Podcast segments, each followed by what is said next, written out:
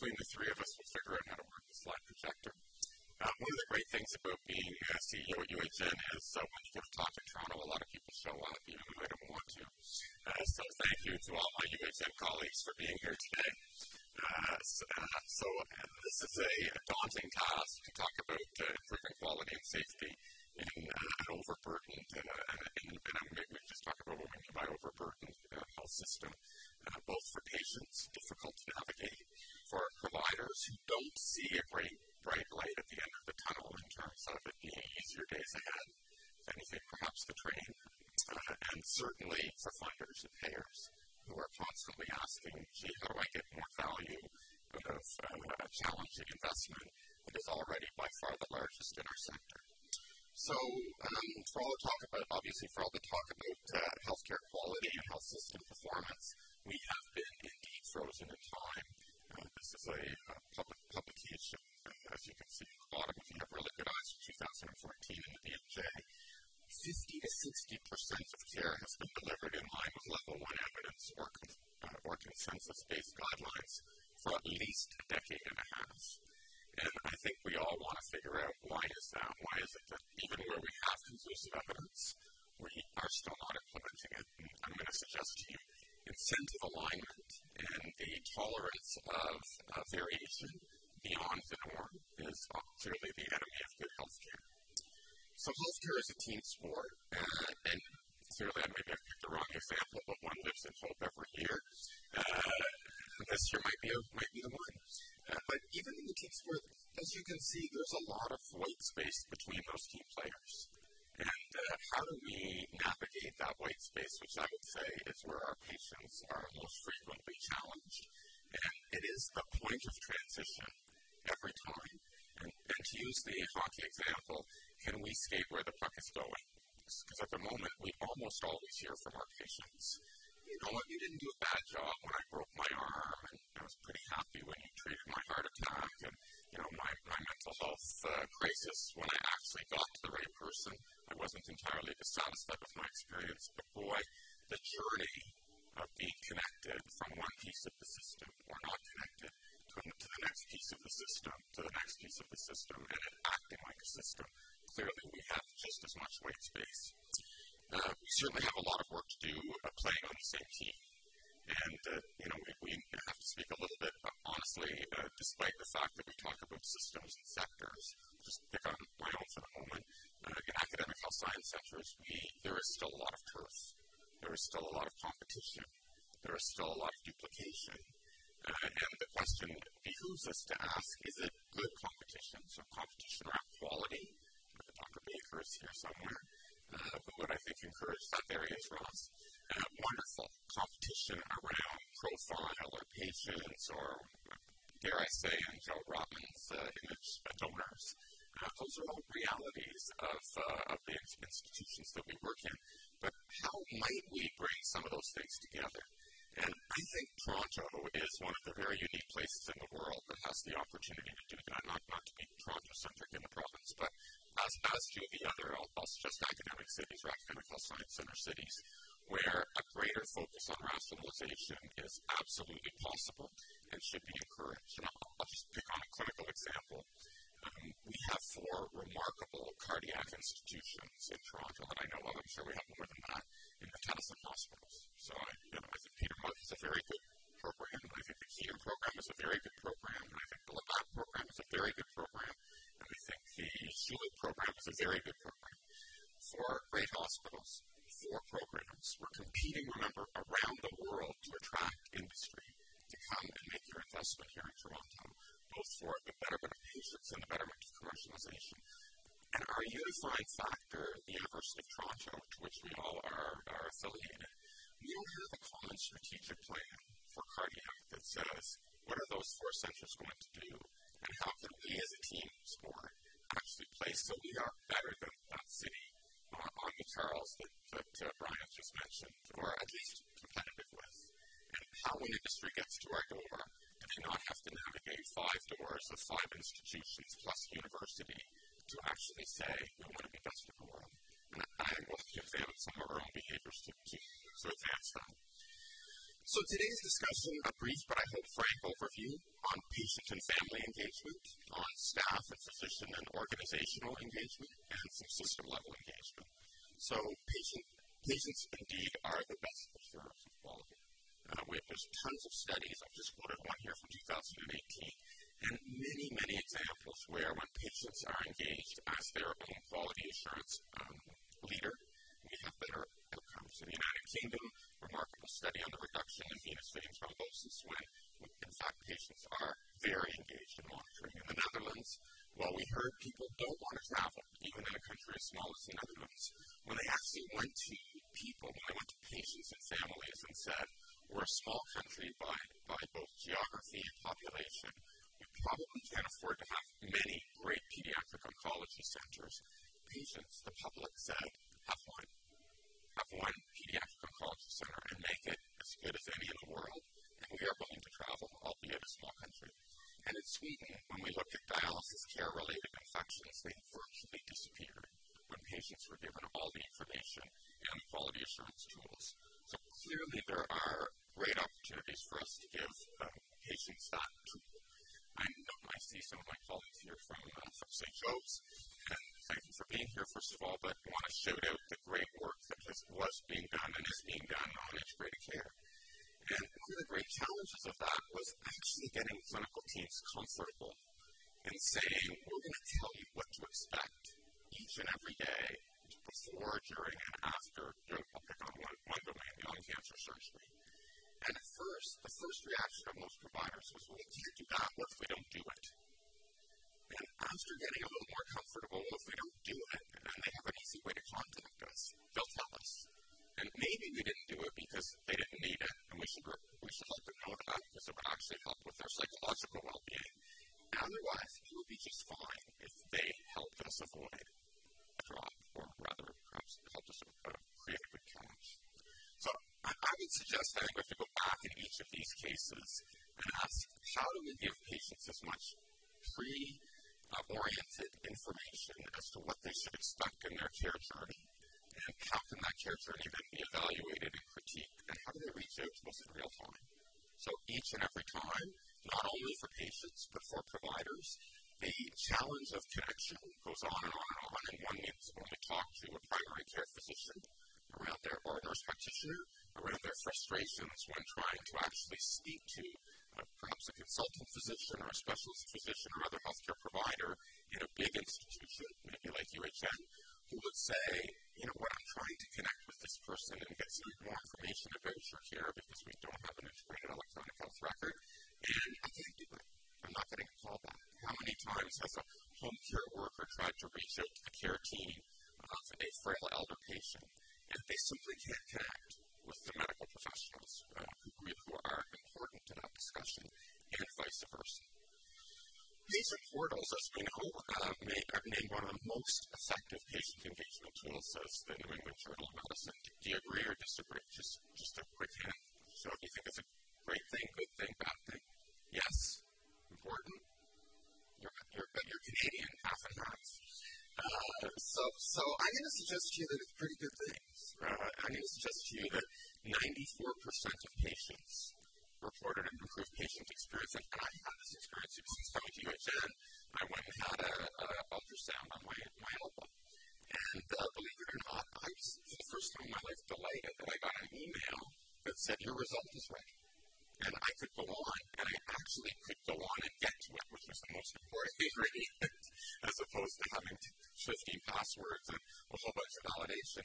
Actually read what was the interpretation, and what do I need to do, and what, what, who else do I need to see, if anybody? Thankfully, no one. So I'm going to just suggest this whole movement of the democratization of information to patients, and our paternalism of saying they won't understand or it's too complex. And as you can imagine, at U H M we had some discussion about, gee, what if we give patients lab results and they're not normal and they are freaking out because they think there's something wrong with them and it's not.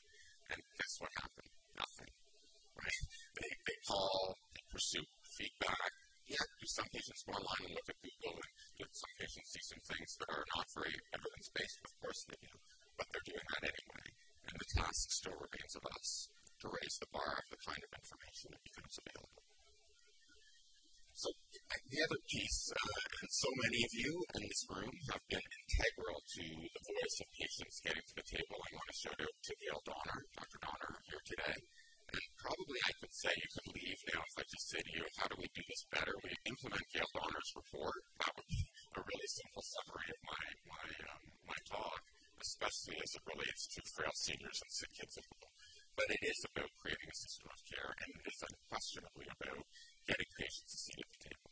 I'm very proud, and the team at U H N should be very proud, of the remarkable amount of work to get over one hundred fifty patient partners, carefully selected wording patient partners, at the table.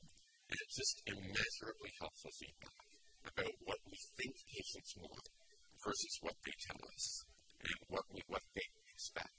And oftentimes, our expectations are far greater as to what they'll want than they actually desire.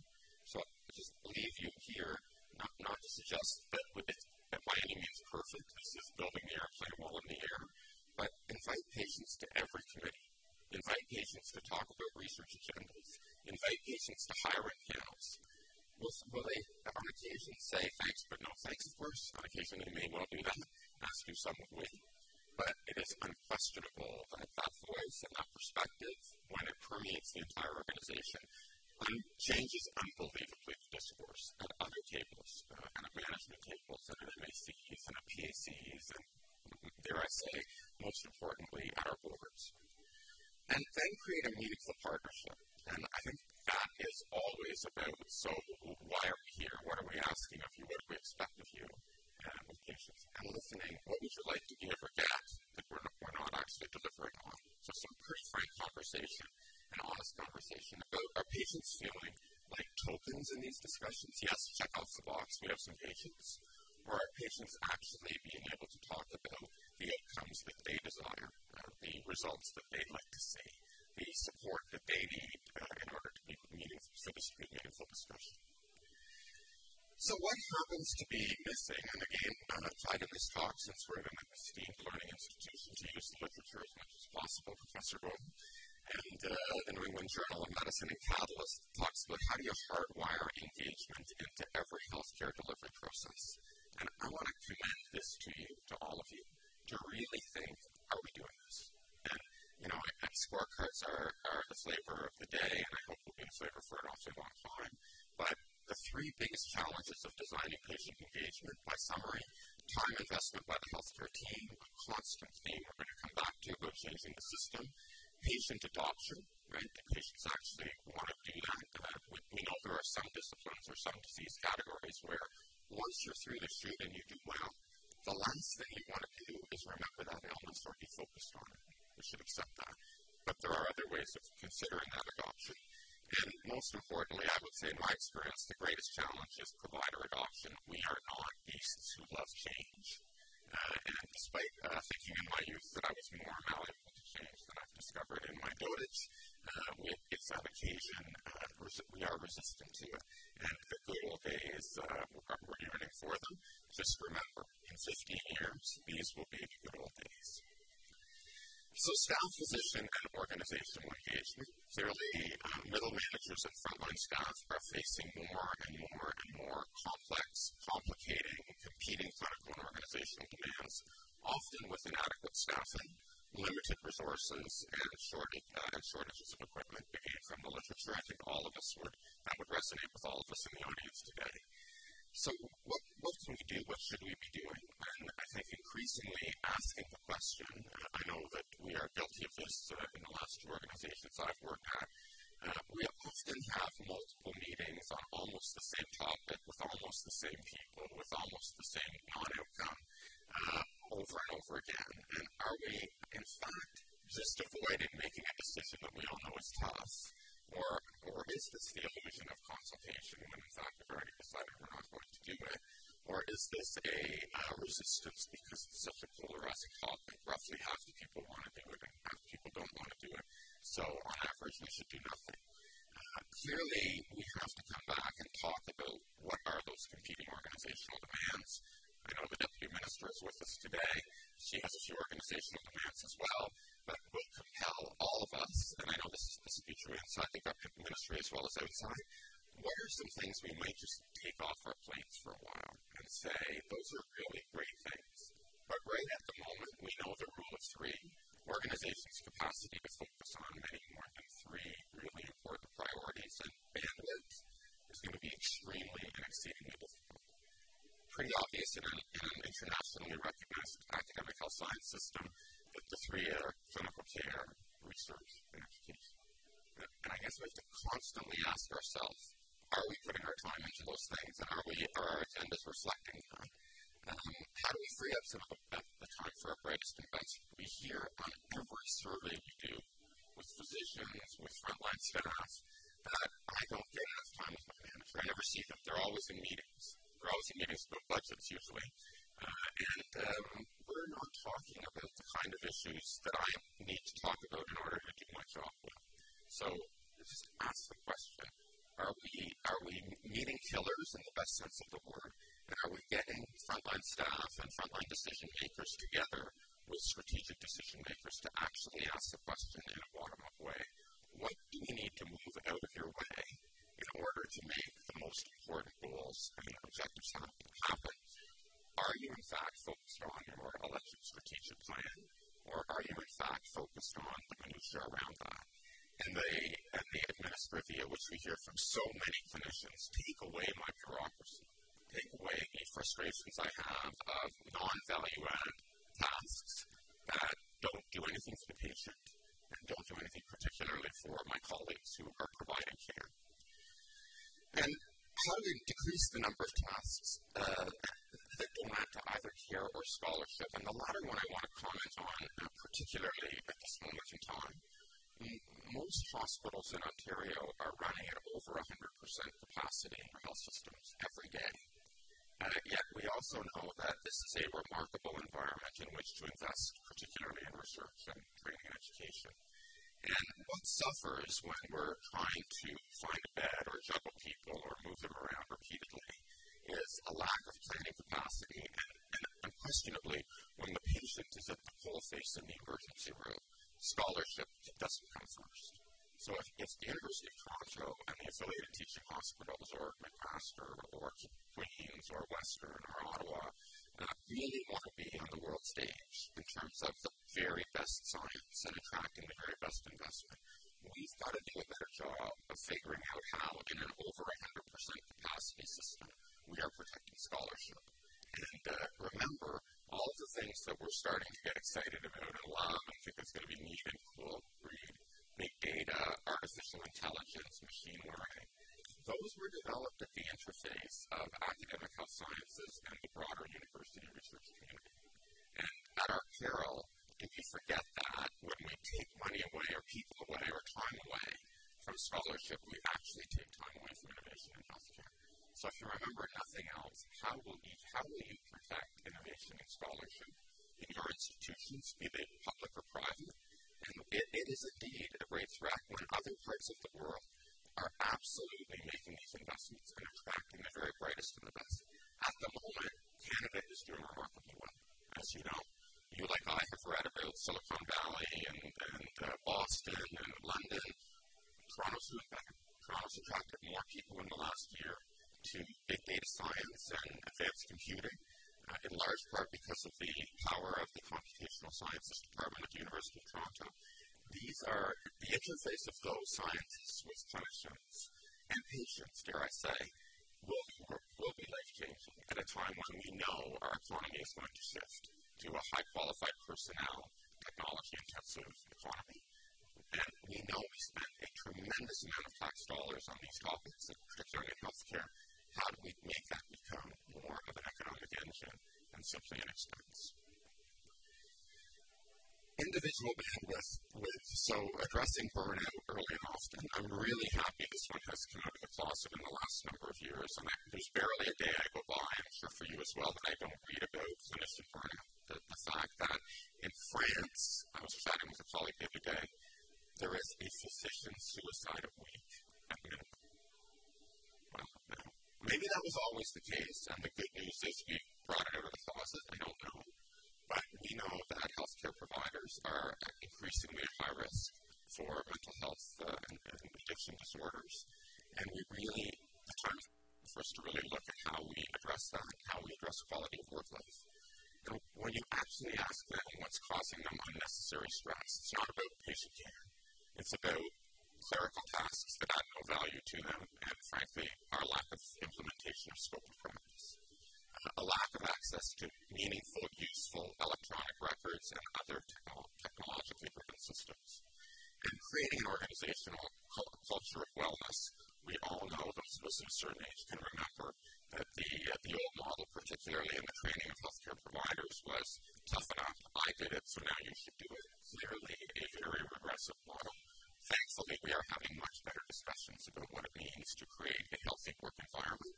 And uh, one of the things I'm really pleased to hear to talk about is um, we've been fortunate at U H N to embark on a journey with some of our American colleagues, uh, the first uh, hospital in Canada, I'm sure many more will join, working with the uh, National Academy of Medicine and also the Mayo Clinic on a really in-depth clinician wellness assessment tool. And uh, I hope in a few months or a year or so, you, you might uh, consider inviting some of the leaders back to talk to you at Breakfast with the Chiefs about the results of that remarkable work. Uh, Barry Rubin from our Peter Moncardian Center has, has done so. Some of what we're talking about, and I, you know, we'll often hear, well, it's expensive and we don't have any money and bandwidth, and you just said we shouldn't have too many priorities. These don't have to all be massive. The, the use of hand sanitizers, hand sanitizers where we all know we're still abysmally below one hundred percent, abysmally below one hundred percent, was five point two eight times higher when the dispenser was in the middle of the entrance versus near the information desk. So I don't think it'll take a lot of energy, a lot of money. It might take far too many forms from the, from the building services department, but you know, these are very simple things, and uh, I think we want to really start talking about what are the simple things that we can do across the healthcare system that we know make some significant difference. And back to the point of variation, if we walk into the one hundred fifty-two hospital corporations, or fifty-one, or however many there are today, um, corporations in the province of Ontario, I'd wager to say we couldn't find one thing, one thing, that is absolutely and clearly consistently done in every single hospital, as simple as we'll put our hand sanitizer in the most effective place. Now, if we can't do something that simple, then clearly we, are, we have taken our eye off the ball of standards everywhere and standardization where appropriate. So I want to repeat that, standards everywhere and standardization where appropriate. The most successful organizations, be it in healthcare or elsewhere, relentlessly study variation. Relentlessly study variation. It doesn't mean they do something about it, but they ask the question, does it matter? And where it might matter, they dig deeper and deeper and deeper. And we see that over and over again with healthcare specialist organizations. Oops. Um, this is an example of uh, Joe Casas is here somewhere. Joe, where are you? Where's your hand? Or was here? There he is, Joe. Uh, great, great work by Joe and his team on uh, health human factors and the importance of just looking at how um, this isn't that simple, but some of the forms and formats, and taking those forms and formats and actually asking the question, do we need the information? Does anyone do anything with the information? After it's collected, does the information help uh, help uh, the process of care or scholarship? Again, I think Joe and his team and a number of others across the province and the country are constantly in quest for, can we simplify this? So when you don't know as a component of the care process or the research process why we're doing something or why we're collecting something, is it easy in your organization to say, do we need to continue to do this? Is there any value add to anyone?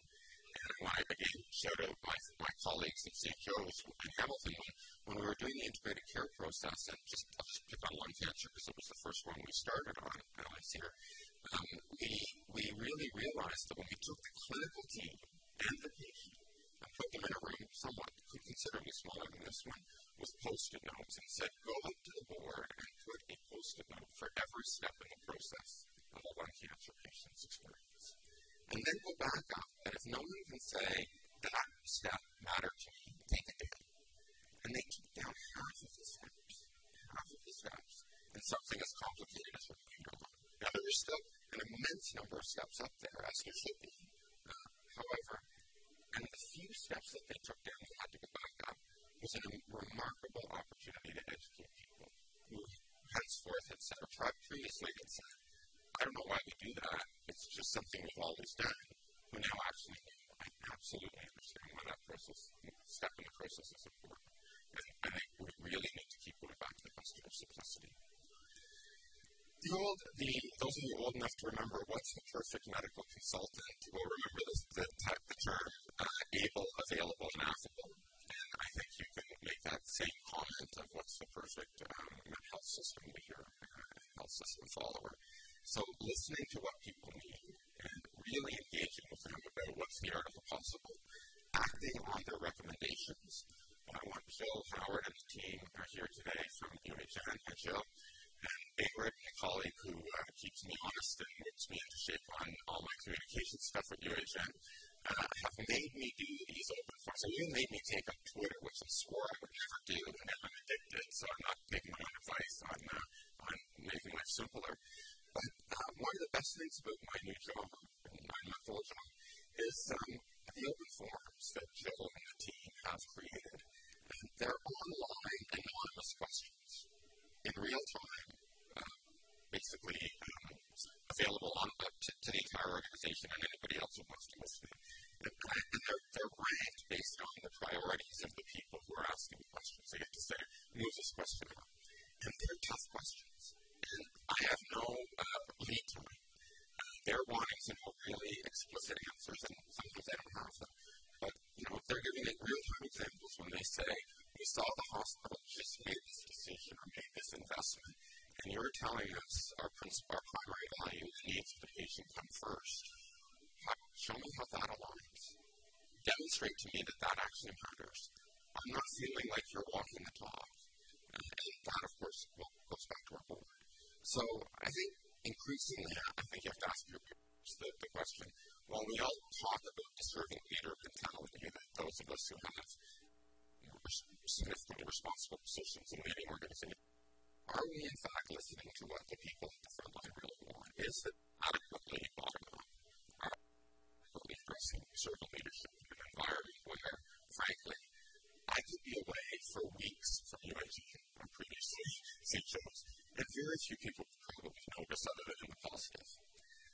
I could be, just remember, the lady, the man or woman who empties the wastepaper basket on one clinical unit is away for one shift. There is a tangible feeling for our patients and our staff. So never confuse the importance of, of the people in your system doing the very, very, very frontline work. Not only the highly technical, clinical, highly trained hospitals run on their backs, the healthcare systems run on their backs, and not being available and respectful to that entire team. You know, there would often be opportunities to meet with physician colleagues. How often are you searching for opportunities to meet with those um, less highly educated but equally important colleagues in your institutions? I wish I could say I was here to tell you that the health systems that I've worked in were all perfect by the time I was there nine months or was there twenty years. I can't. And I, I keep asking myself the question, so why not? So despite all this, U H N still has an average length of stay that Susan Fitzpatrick will tell me is too long when I define my perhaps single season. Because we're at one hundred five percent occupancy. Um, and that our surgical site infection, as Ross, the chair of our committee, will point out, is not in the upper decile. As a matter of fact, it's disappointingly in the lower decile. What's wrong? So with all of the literature we have, with all of the information that we have, with all of the data that's now available to us, how do we move some of these issues forward? And I'm going to suggest to you it's back to that relentless study of variation and a relentless focus on three. What are the three things you are going to address at this time? And once once achieved or adequately achieved, how will you continue to keep a line of sight on those, since we've all been party to a thousand examples in healthcare where we embark, embark on an objective, not badly achieve that objective, move on to the next objective, only to watch us slide backwards very rapidly because of, I will suggest, inadequate time on task and measurement and burn-in and incentive alignment. Uh, the, the theme of incentive alignment, I don't only mean personal incentives, over and over and over has to be addressed in our discussion today. And I hope we'll talk about it a bit more in the questions. So what about system-level engagement? Um, Helen, I thought I didn't know you were going to be here. I'm glad you are. Since you might be doing a bit of restructuring, I hear in the healthcare system, maybe, kind of, sort of, I don't know. Um, I guess some unsolicited advice for all of us, and I wish I could say these were original thoughts, but purely stolen and lived experiences. When embarking on new directions, be it a systemic change or a, a change within a program or unit or family practice environment or residential uh, housing setting, look at what we're doing and what's useful. Like really going back and asking the question when given the opportunity uh, of the things that we're actually spending our time on. And I want to give you a confession, my, my U H N colleagues can correct me, but at U H N, we spend too much time on meetings. Right? Way too much time on meetings and way too little time on engagement with the people doing the work. And uh, you, you can decide whether that's one of the problems you have in your organization. But what's needed and useful? Uh, how can we become more proactive? And are we indeed looking upstream? Uh, social determinants of health. When I got to U H N, I heard people say, well, of course, our role in population health. And I kept saying, what is that? And they kept thinking, the board must have hired an idiot who doesn't know what population health is. And I, and I said, no, no, I, I've come from a place where population health was mastered. It was very pop, popular and well thought of and well thought out. I'm, I'm struggling with what's the role of a tertiary healthcare system uh, evolving to provide much more than tertiary services. And the real determinants of health, housing, food security, water access, employment, our role clearly is to be better connectors and better partners for clients and patients and population groups that need that. I'll talk to you a bit about more about that in a moment. Can we also identify what we can remove that's not overly needed? And I know that's a difficult task in any organization. I, I would never want to say to a group of people at U H N or elsewhere, you know what, we're going to eliminate you and your role because you're not valuable. That, that isn't, I don't think that's true. Uh, it would be a terrible thing to, to ever suggest that we've been expending public resources and it wasn't a value add. But what it does mean is for where we're at now, with the resources that we have and the objectives that we need, we need to repurpose those resources. And, and we need to repurpose those resources around the group of three. Those three things that you will relentlessly pursue, recognizing that we have a hundred others that come in from the sidelines that crash into you that you must address. But again, that time on task.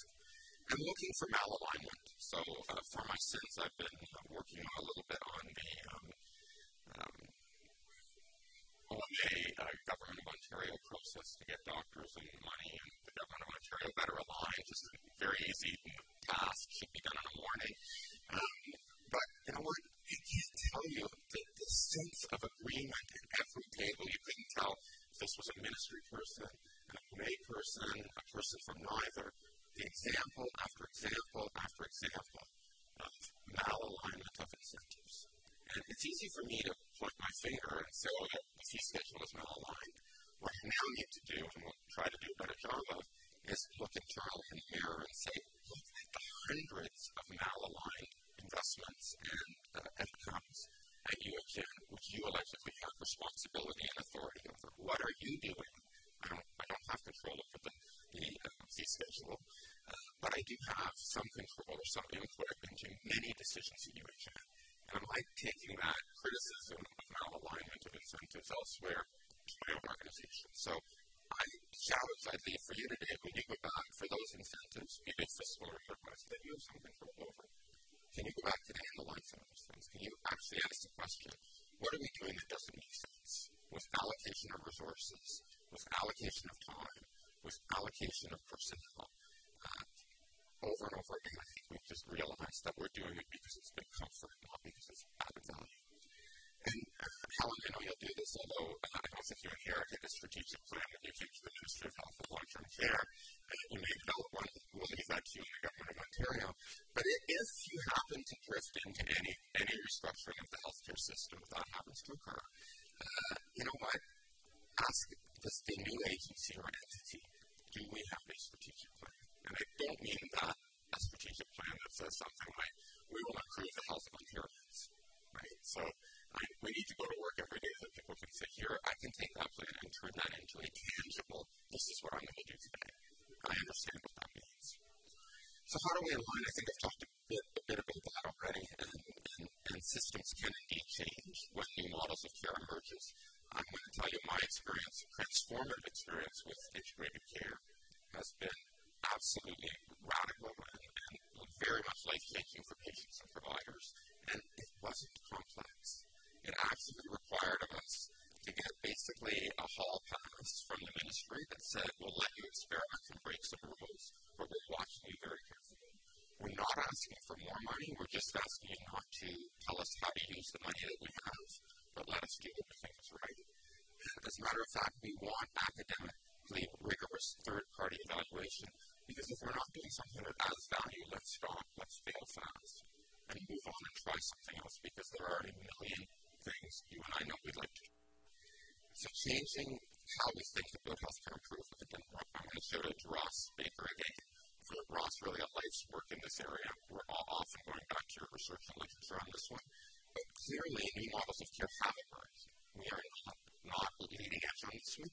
The time has come for, in my opinion, hope each of you will be asking the question, so how can you embark on that integrated journey? Whether that's integrated in a mental health and addictions program and scope, or whether that's integrated in a very complex surgical endeavor, or whether that's implemented in a social housing process and experiment. So clearly, um, none of us are surprised by this. Poverty as the least appreciated system problem. And we all know when we look at our data, we did this with health claims, we did this with a number of other endeavors over the years, uh, health, wealth and health are intimately linked. And those least advantaged amongst us economically are usually most disadvantaged amongst us from a health perspective. And looking at the latent defects in our design and the design of the healthcare system uh, will indeed set the stage, has indeed set the stage for so many bad outcomes. Are we prepared to, to make that change? Um, just this week, uh, my new colleague Anna Fizari, who's here with us, joined U H N. And it was a big move for us. So I don't think U H N historically would have thought about social policy. We were a big academic tertiary health science center, very focused on incredibly important basic and applied research. Uh, we now recognize that those are absolutely things we should be focused on. But you know, because of the nature of Toronto, the, the many, many, many communities growing up around us, that we are not only a tertiary and quaternary health science center, we're also a community hospital. At the Western, for example, that emergency room sees things very similar to every other emergency room, as well as those crazy things like heart and lung transplants and all that, all the other really exciting stem cell transplants and things like that. But if we are not focused on that question as large academic enterprises of, so what would it take in nudging the system? Can we build some capacity of nudge, nudge mentality, which we're trying to do in H M? Uh, if we're not focused on how we will take that new data on poverty and apply it and ask the question, what can we do? And the answer might be nothing. It might be very clear. U H N is not an environment, or your hospital or health system is not an environment, where we can do much about finding affordable housing. But, but when you as a group, when we as a group come together and begin talking with municipal governments and provincial governments and philanthropists and people who really want to make the system better, and they actually see, wow, the best investment might be upstream into social prescribing. That's a fundamental difference. So it's interesting for those of you who follow Twitter, it was kind of news that the Ontario Hospital Association was advocating for funding at home care. That sort of swept the media recently. The Ontario Hospital Association has been advocating for money to home care for about twelve years. And all of a sudden, that's new news. But that's good. So finally, we are seeing that people are beginning a discussion that says, how does one, while maintaining the important role of tertiary and, and secondary care, really look upstream? And, and most importantly, how do you do meaningful partnerships? And I, I think the road to hell is littered with memorandum understanding. We have too many alleged partners often that we don't do anything with.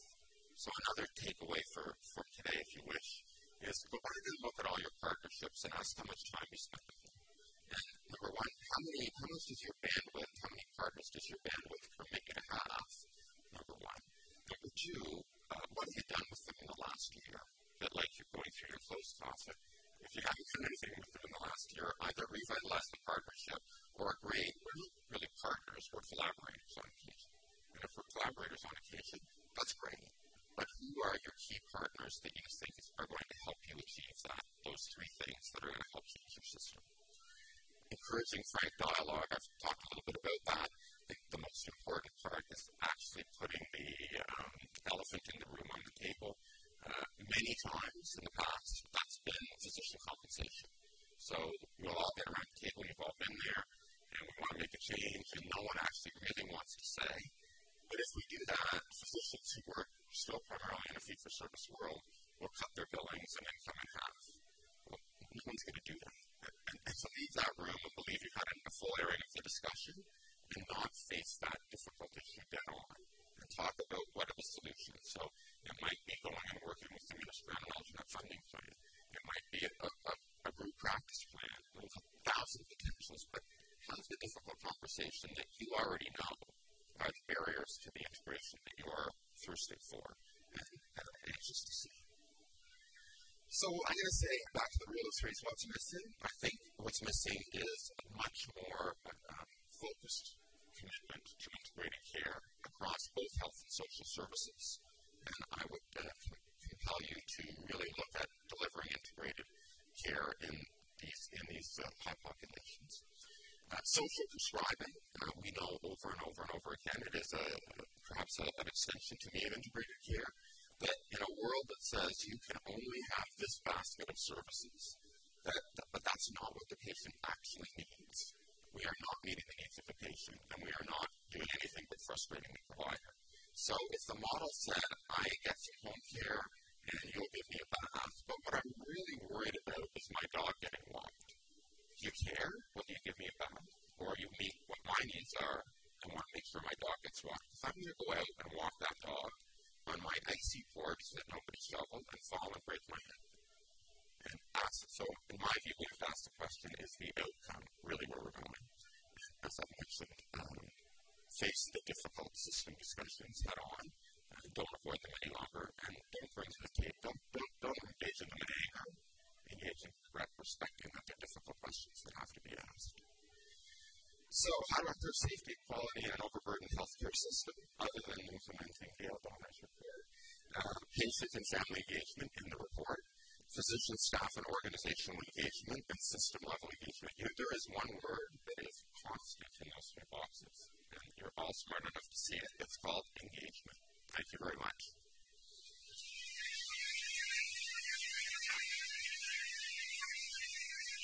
Thank you, Kevin. Uh, so, for someone who said they weren't necessarily interested in Twitter, that was a uh, presentation that lended itself to Twitter. So, well done. Uh, so, we have about uh, ten minutes, a little bit more than ten minutes for some Q and A. Uh, so, I have a mic here, and there is another one right at the back. So, we probably won't get to everybody, but uh, raise your hand and we'll do our best. And we will start. We'll start right here.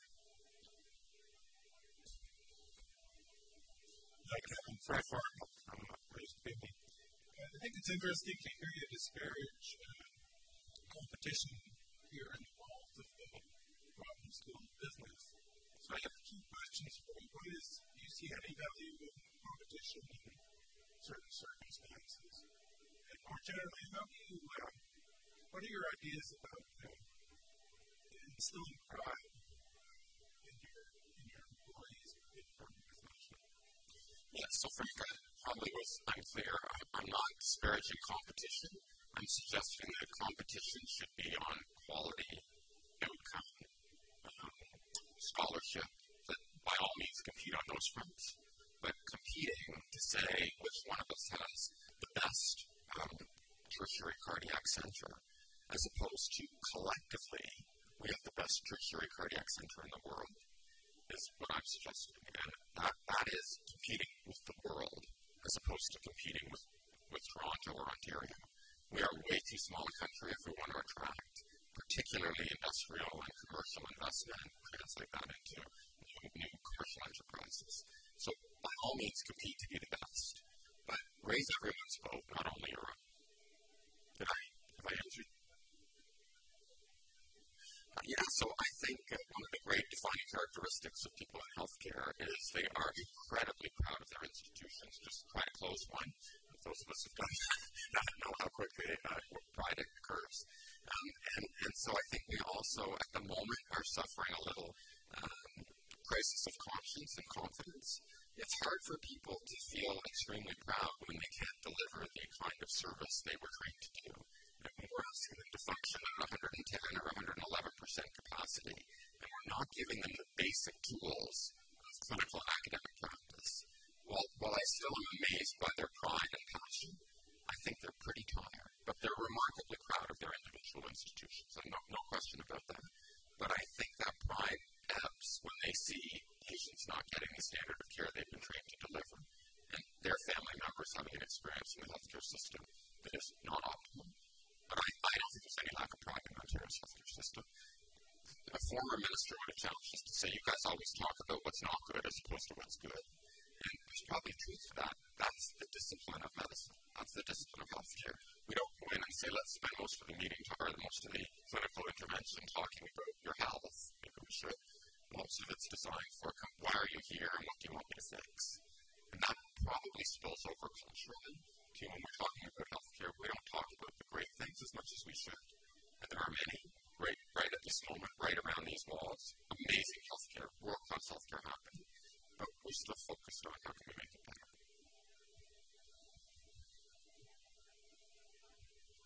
Hi, uh, Kate Mulligan, Alliance for Healthier Communities. We've been um, leading the way on social prescribing in community health centers and primary care. So I'm very pleased to see you recommending social prescribing and talking about the determinants of health, backing that with a, with a new hire and really making an emphasis on that. So my question really is, what do you think are some of the structural changes and cultural changes that are needed to really support this and to make it happen beyond sort of naming social prescribing? Yes, so I still think that some, you know, what, what's in a name, but a, a Labatt. So I think most people, when you talk about social prescribing, nod and smile and don't include what we're talking about. Uh, does anybody, would anybody put up, admit to putting up their hand on someone's hand? Um, so number one, I think we have to recognize this is about delivering health and social services that improve the quality of life of patients, and probably moving this away from the view that it's different and radical. It's actually the norm. So we, are, we already have good evidence that social prescribing, prescribing home care or child care or exercise or and, and supporting, possibly uh, resourcing some of those some of those services have tremendous paybacks. So I think uh, one is recognizing it as not different or weird or unusual.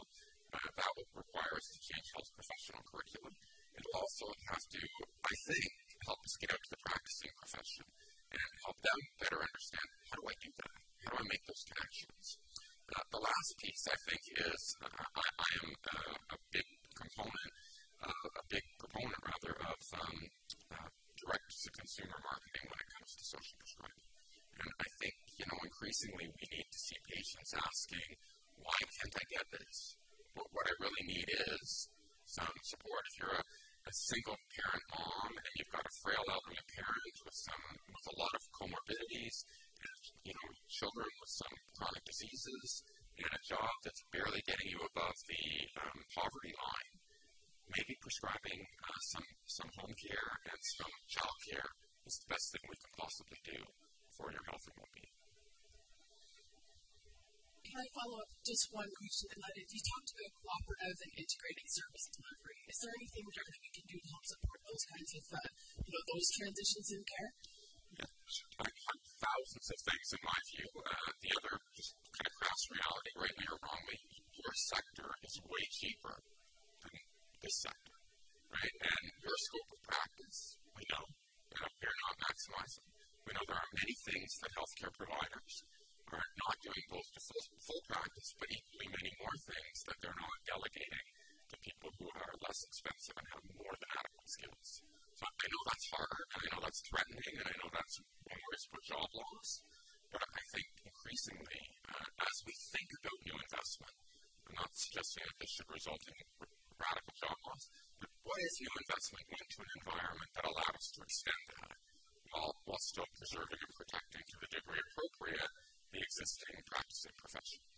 So I, I think there's a thousand things in there in integrated care that you could, should, and I hope will be doing and probably are. I'm just not educated enough to know. Hi. Uh, Nick Williams, the Canadian Partnership Against Cancer. I just wanted to get your thoughts on the government's uh, potential move to merge the LINS into another entity and how it's going to affect the delivery of healthcare.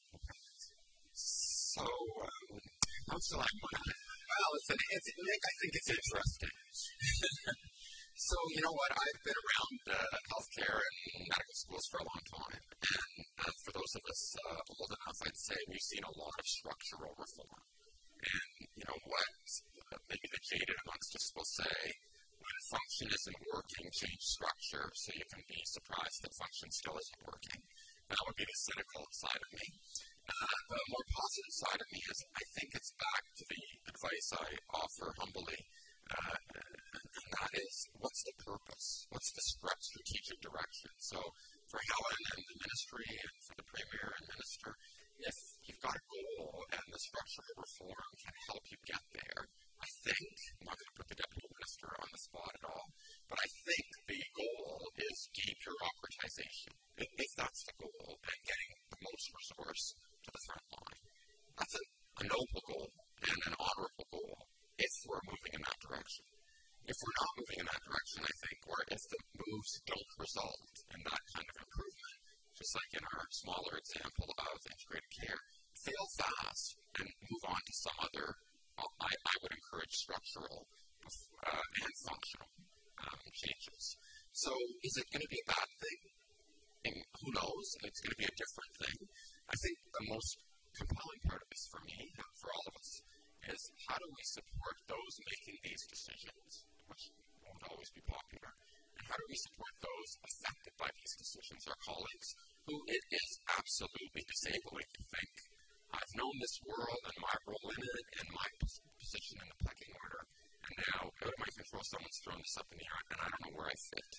So I think the most important thing we can do is support the people affected by that and look at how their remarkable skills can be incorporated into whatever the next iteration is. And uh, I, I think the last piece is give, give government feedback. Right? When you're seeing things that aren't going well or where you see an opportunity, uh, I think one of the great things, one thing we'll enjoy, I know, while Helen is the deputy minister, is open ears. Right? Helen is not afraid, I don't think, to hear uh, when we're not doing things well or when government's going down a road that is un- not helpful. That doesn't mean they'll change. That doesn't, and, and that isn't, I, I don't expect the, the public service's decision, it's the politician's decision. Lastly, I think um, get patients talking. I mean, this is a government that says we are, we are the people's government.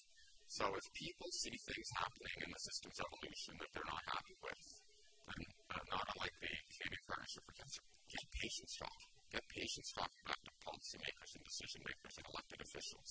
Um, I think until then, one has to believe that the aim is true and how do we support them to not make any mistakes. While that upset will unquestionably slow us down on some of our, our um, very direct activities. Okay, Kevin, we've got about uh, a minute for uh, one last quick question.